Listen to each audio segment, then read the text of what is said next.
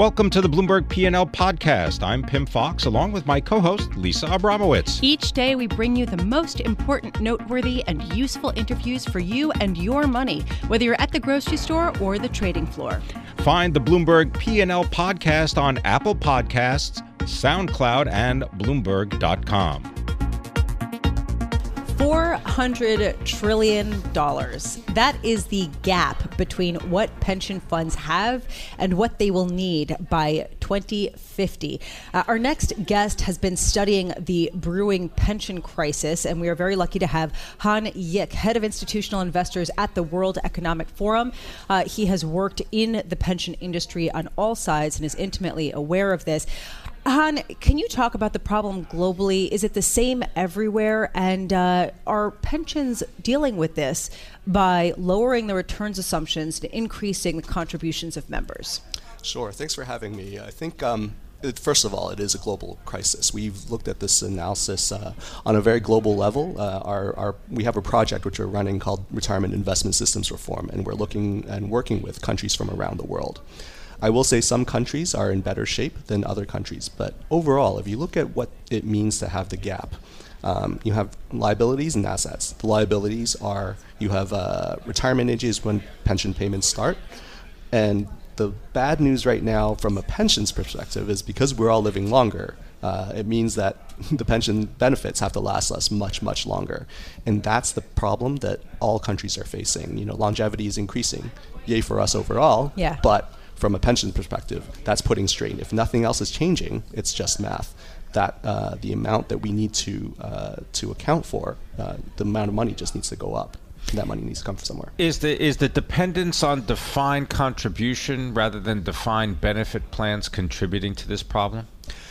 I think the shift from defined benefit to defined contribution has caused um, uh, a different uh, a shift in the responsibility of, of, Clearly. of pensions. Yeah. So the issue there is that now the individual bears the burden of being their own actuary, being being their own asset manager, um, and and uh, the burden of the savings themselves. So that's actually caused quite a bit of uh, uh, uh of gap as well. So is that considered to be a positive element or a negative element?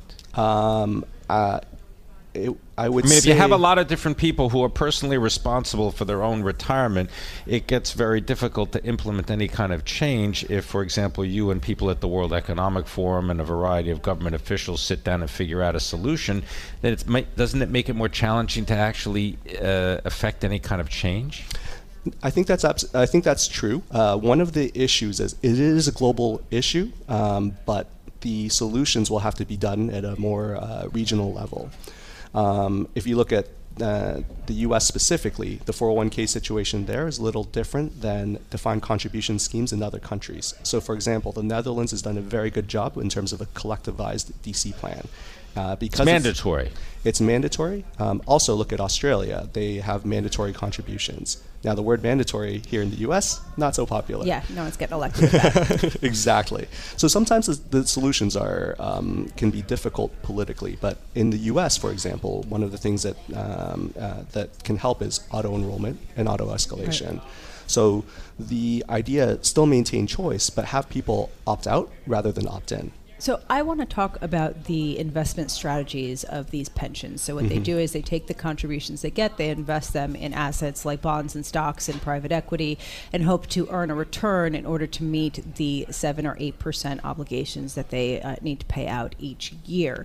Um, First of all, some have ratcheted back those expectations for returns, but widely people do not think they've come down enough. How much have you looked into potential losses in some riskier strategies that pensions have been going into in order to get those bigger returns that they are still seeking? In other words, like the private equity, for example, uh, which uh, firms have a record amount of cash and are investing in uh, companies at peak valuations potentially. Yeah, so um, on our end, we're looking uh, a little more, uh, I guess, uh, high level than that in terms of um, in terms of this is the problem. These are the steps that are needed to solve it. From the investment strategy perspective, that's something that um, that uh, the individual pension funds will need to tackle. But it's an area that um, that uh, will need to be examined. Because the problem when once you have a gap you ha- with the liabilities and the assets it's really the gap sounds like one number but it's really based on two numbers. I just wrote a blog uh, that the George, uh, georgetown center for retirement initiatives published where i talk about this tale of two numbers. Um, once you have a gap where the liabilities are higher than the assets you need to close that which means the assets need to be growing faster than, than the liabilities. And if the liabilities are growing because we're living longer if nothing else changes on that front i.e., if we don't increase retirement age, if we don't reduce benefits, um, then you know then the liability will continue to grow at a certain rate. Then we need to increase assets in order to close that gap. Um, now the problem then becomes what you said. Do we uh, go into uh, asset classes uh, that can be potentially riskier, but have a potentially uh, greater long-term return? Um, I would argue that steps need to be made on both sides in order to close that gap because just mathematically it cannot work out if one number is increasing quicker than the other. We're talking about numbers, and I'm wondering whether the benefits that we're describing that will not be there mm-hmm. if we continue on our current path, can they in any way be replaced by the actual services that need to be rendered to elderly people? And I mean things like health care, shelter, food, and so on. In other words, you put a price on them, but that's really just a mechanism. The mm-hmm. actual service itself doesn't have to be priced, does it? Um, mm, that's a great, great question or a great point. Um, I would say that for our analysis, the way we've looked at it is in terms of um, uh, as a replacement ratio, in terms of uh, uh, the fact that you may need a smaller percentage of your current income in order to maintain, maintain a certain lifestyle. Now, that's um, something uh, that is uh, usually a good approximation. It allows us to compare uh, country, uh, different countries because um, that does factor into account healthcare standards, you know, things, the cost of living, things like that in different countries. Um, in general, uh, what's needed though in retirement, you cannot separate what's needed in retirement with healthcare. Um, that's something we're going to explore in the third phase of the project, most likely, because um, the two are are definitely linked. If you live longer, what's the quality of life? What's the cost needed for that? And that will p- play a huge impact on terms of what's needed as a pension. Tell people how they can just learn more about your work. Uh, sure. Uh, I would say you can go to the World Economic Forum website. Uh, we have uh, a page on the Retirement Investment Systems Reform Project. We have a white paper. Um, and as I mentioned in the Georgetown uh, Center for Retirement Initiatives, I have a new blog post outlining, hopefully in uh, easy language, in terms of what this means is, uh, in terms of the gap, the tale of two numbers. Thank you very much for being with us. So much appreciated. Han Yik is the head of institutional investors at the World Economic Forum. And uh, coming up, of course, uh, we have Bloomberg Politics, Policy, Power, and Law. And uh, Amy Morris, what have you got on tap for us? You know, Facebook's reviewing the invitation for Zuckerberg to testify on Capitol Hill. So we'll talk to Congressman Greg Walden, the lawmaker who extended that invitation will be listening. That's coming up. Bloomberg Politics, Policy, Power, and Law. Thanks for listening. I'm Pim Fox, along with my co host and colleague, Lisa Abramowitz. This is Bloomberg. We are broadcasting from the Quinnipiac Game 8 Forum. Global asset management education is the topic of the day here at the New York Hilton. And coming up, uh, there'll be a conversation with Neel Kashkari. We, uh, he's the Federal Reserve President of the Federal Reserve Bank of uh, Minneapolis, interviewed by our own Kathleen Hayes. Uh, right now, we have David Ourlicht. He is Managing Director and Special Advisor to the Chairman of GAMCO. Assets under management at GAMCO, $40 billion. But he also happens to hold the title of Commissioner and Chair of the Investment Committee of the New York State Insurance Fund. Mr. Ourlicht, thank you very much for being here. Much appreciated. Uh, tell people what is the remit of the New York State Insurance Fund so we understand what we're talking about. Sure. Um, thank you for having me. Uh, the New York State Insurance Fund is a 107 year old state agency that is a monoline insurance company. Um, it uh, writes workman comp insurance policies uh, covering approximately 37% of every worker in New York State, uh, from large policyholders, um, million plus, to uh, most of the policyholders are five, ten thousand uh, annually. Uh, it's a off-budget state agency. It has uh, 2,600 full-time employees, um, 17 billion dollar fund, offices located in 15 offices located in uh, in uh, New York throughout Yeah. New York State. So this is uh, this is a, an agency that has to have a long-term approach and has to meet a certain amount of returns each year to meet potential obligations. You're a few weeks away from changing your investment thesis, your investment strategy. Can you give us a taste of kind of how you're planning to change your allocation? Sure. Um, just so you understand, so um, approximately 10 or 11 billion dollars is managed internally to meet our liabilities, paying insurance claims. The balance is used to uh, provide uh, a backstop in case our actuaries say we need more uh, money in our liability pool so we can take it from the surplus. So the asset allocation um, is uh, that we're shortly going to complete uh, will provide us with um additional diversification within that portfolio. So um, we will expect to see um, investments in alternatives. Um, broadly speaking, private markets, which includes it could be opportunistic credit, it could be you know, bank loans, um, um, it could be private lending And strategies. you're increasing your allocations to that. That's that. correct. Private equity um, uh, could include infrastructure, real estate. Um, so those are going to be um, uh, new asset classes for us. So we're going to be one of the. uh, We're building out a alternatives portfolio de novo, um, and uh, so that's going to be quite uh, an interesting um, undertaking for us. At this event, there are many young people. I'm wondering if you could explain what is it you would like to communicate to them? What message would you like to leave them with? Uh, one of the things that um, uh, I will be talking about is the perspective of a long term investor um, and how we are um, um, patient. Uh, we don't get caught up in um, uh, sort of quarterly, monthly, daily gyrations, that we have to be consistent, we have to be uh, um, uh, patient investors. Uh, we have to have a diversified portfolio to spread out our risk across um, uh, different environments through Yeah. different markets and uh, hopefully uh, um, engage them in a dialogue because they are students and I expect them to ask us a bunch of questions.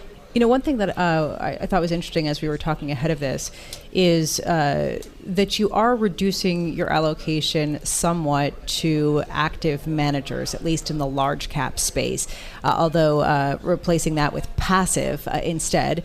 Um, I find it interesting. Is this basically a bifurcation where you're basically going into passive for the broad market exposure and then trying to increase your exposure to more esoteric markets? Is that basically the broader thesis here? Um, I think um, what we had experienced over the, the last 10 years is this uh, the market has gone up, and you can capture that in a passive index for a lot less than active management. Um, I, I don't necessarily believe in that same the- thesis um, in small and mid cap. I think active management um, is, is adding alpha and adding value. Um, I also think that in a, in volatile markets, uh, you need active market. You need active. You need active management. Um, and uh, so uh, it's it's strategic. It's hard to um, uh, argue that large cap active managers have been consistently outperforming the benchmark, as opposed to uh, passive managers. Um, Yeah. so hopefully, um, we'd still have active on, on large cap, um, but it made sense to have a portion of it uh, managed passively. David Ourlicht, thank you so much for being with us. Have fun on your panel and uh, best of luck. David Ourlicht, Managing Director and Special Advisor to the Chairman for GAMCO, overseeing $40 billion. Also, Commissioner and Chair of the Investment Committee for the New York State uh, Insurance Fund. Does buy the dip still apply? With us to discuss, Phil Orlando, Chief Equity Market Strategist at Federated, friend to this show. Phil, thank you so much for being here. Hey, Phil, it's a pleasure. Thanks for having me back. so we've seen a little bit of red in the past Yep. few days. Um, in the past, there is a Pavlovian response to immediately buy any dip, no matter how small. Today, we saw that in pre-market trading was down. It is now up largely, except for the Nasdaq. Were you in there buying? No, we, we weren't, and and um, so yeah, you had this two and a half percent correction yesterday. Everyone's scared to death about the impact on tariffs and trade wars, and that's all reasonable and understandable. Is that what they were scared about? I think so. Um, uh, now, if if if you were ready to turn here, today would have been a big move day up, and the S and P had a nice you know green in the futures, but then I guess we're largely flat, maybe yeah. fractionally yes. higher. That that tells you that we're not there yet. You know, eh, the kids in the back of the car, are we there yet? We're not there yet, and and from our perspective, again, you got to remember sort of the, the typical pattern here. You had this nice move up in the beginning of the year, and then this waterfall collapse. We were down 12 percent, and then you bounce, and then what you what you need to do technically is sort of retest that low, and we haven't done that retest. That's where we are now. It's that retest process.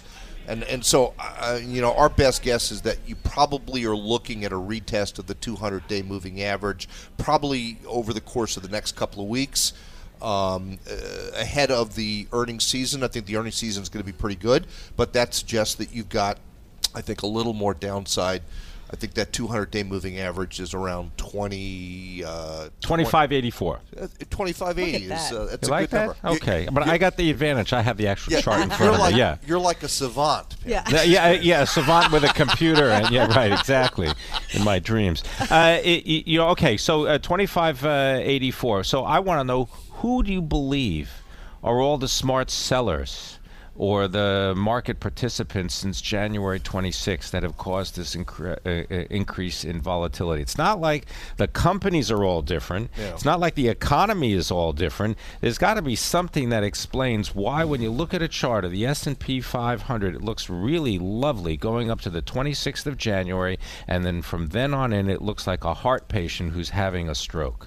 So, uh, understand that the stock market from just before the election back in 16 through that January 26th aforementioned peak, stock market was up like 41% or some ridiculous number.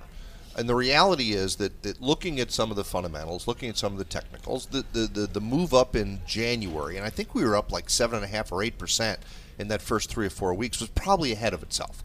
And, and we were due for a correction. And we were due, frankly, for a a, a, a, a, uh, a more healthy spate of volatility. The VIX last year was was sitting between like eight and ten. Yeah, no, I know, but but Phil, but who? Or is it a machine? Because I understand, you know, it was ahead of itself. But I mean, Yeah. every time we use those pronouns, there's got to be something behind it. The market doesn't move all by itself. There's either a human being, or there's a decision being taken, or there's a machine that's programmed that says, you know, when it does X, sell, or when it does Y, buy. So we're we're told we're hearing that there were some algos, you know, some of the really smart hedgies that were, you know, taking some money off the top there back in in late January, and then we dropped 12 percent in a couple of weeks. We were dramatically oversold in our view. We, we did buy there, uh, and we had a nice oh eight to 10 percent bounce or so, and then. Uh, we've been, uh, you know, sort of patiently waiting for the retest here. So I, I think we may get more aggressive in a couple of weeks if we get down to this, you know, 25.84 level as you talk about, Pim. Uh, we are expecting that, that corporate earnings in the first quarter are going to be very solid. We think the full year is going to be very solid.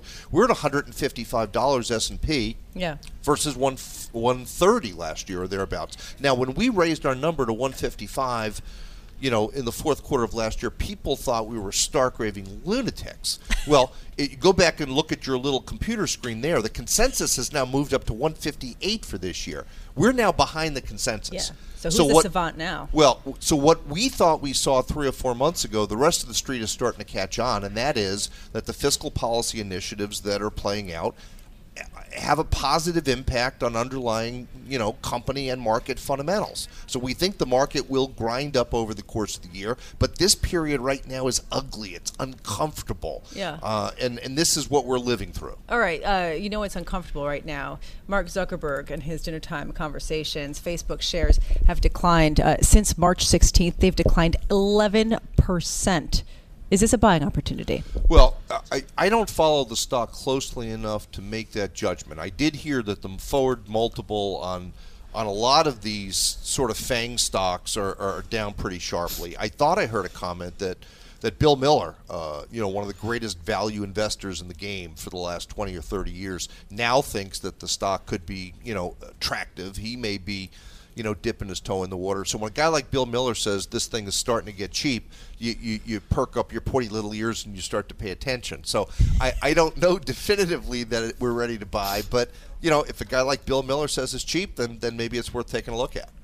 Just quickly, uh, if you take a look at the S and P 500, go back to this time last year, we are up 30 percent. Okay.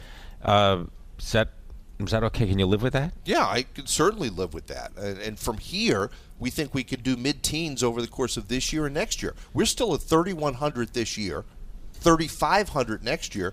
No recession before probably 2020 late or 2021 early uh, on the horizon. So we think that that you know you can still make some some pretty good money here uh, before we have to worry about positioning more defensively.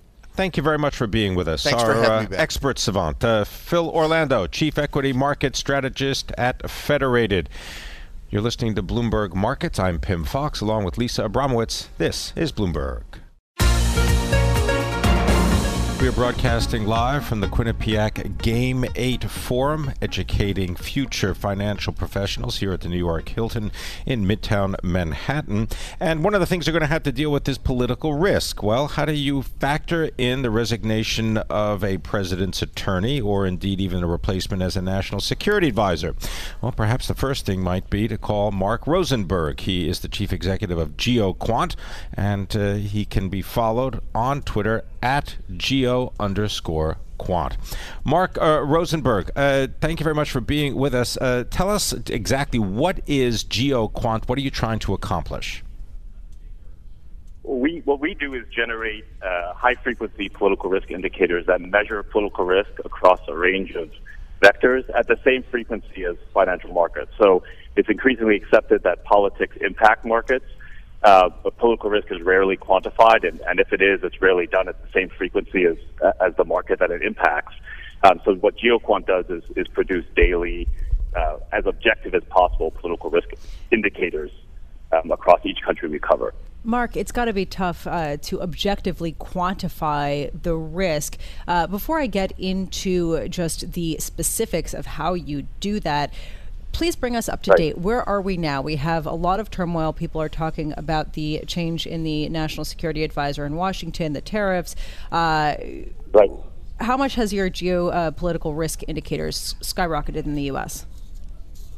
Well, frankly, the indicators haven't moved. Our, all our risk indicators are up, of course, but they haven't moved that much simply because um, the politi- our political risk indicators have increased so much up to this point.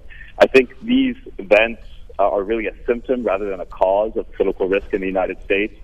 Political risk has been building up uh, for quite a while, and I think uh, up until now, or up until at least the first quarter of this year, equity markets were were kind of um, uh, uh, shielded from the impacts, um, and now uh, that's no longer the case. So I think what we're seeing here, the instability in the Trump administration, the uh, the hawkish ad hoc policy moves, these are symptoms of a significant buildup in political risk in the United States over the past 18 months uh, that are now coming to bear. Well, Mark, uh, to follow up on uh, Lisa's question, so how do you actually do this, and how do you assign some statistical measure to what is, in many cases, a qualitative issue? Sure. Well, uh, political science has, has made significant strides in recent years in terms of uh, quantifying quantifying previously qualitative concepts. Uh, so we do have models to use, um, just as you as you would in, in, economics and finance, in order to to systematize and quantify um, the political factors that drive markets and economies. And in addition, we have new technology to uh, scrape in uh, higher. Well, what would be an example? I, I understand all this, but what would be an example yeah. of, of, of putting a, a, a numerical uh, uh point score. on a score yeah. on on sure. something that is, uh, let's say, the change in the head of the uh, the president's national security advisor. How do you turn that into a number? So we we measure a few things relevant to that. We measure geopolitical risk. We measure the the capacity of the state. We measure the level of support in a society for the government. So if that move impacts any of those indicators, our systems adjust accordingly. Yeah. So, for instance, our, our risk indicator for the United States increased about 0.9% over the past day, given recent events. Um, and, and that's a function of all the different elements of, of politics that are now riskier um, as a result of recent events. As I said, the Yeah. jump is not that big because we- we're already at such a high level of risk to the United States. If you look at our, our indicator on, on your Bloomberg, you'll see relative to history, the United States is already um, uh, quite high. Um, Yeah. So th- these events don't move the needle all that much. So I'm wondering, you know, there's been a big question as to how much markets are factoring in this political risk. So, what's the answer? Well, w- what we found up till now is that political risk has really has been reflected in, in currency markets, in particular the dollar, and, and, and as well as in treasury markets. And I think what you've seen um, over the past quarter is um, the increasing reflection of political risk in equity markets. Um, I think initially as a response to um, concerns about inflation, which I think were ultimately driven by you know, a pro-cyclical fiscal policy and, and concerns about an overheating economy.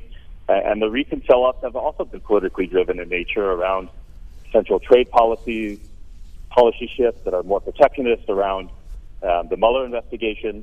Yeah. So I think what you're seeing is that equity markets are now waking up to the political risks that have already been uh, felt in currency and, and, and bond markets. Mark Rosenberg, thank you so much for being with us. Mark Rosenberg, Chief Executive Officer and co founder of GeoQuant. Uh, their index seeks to measure political risk uh, from both the uh, perhaps ch- personnel changes, but also from a uh, voter uh, partisan level. Thanks for listening to the Bloomberg PNL podcast. You can subscribe and listen to interviews at Apple Podcasts, SoundCloud, or whatever podcast platform you prefer. I'm Pim Fox. I'm on Twitter at Pim Fox. I'm on Twitter at Lisa Abramowitz1. Before the podcast, you can always catch us worldwide on Bloomberg Radio.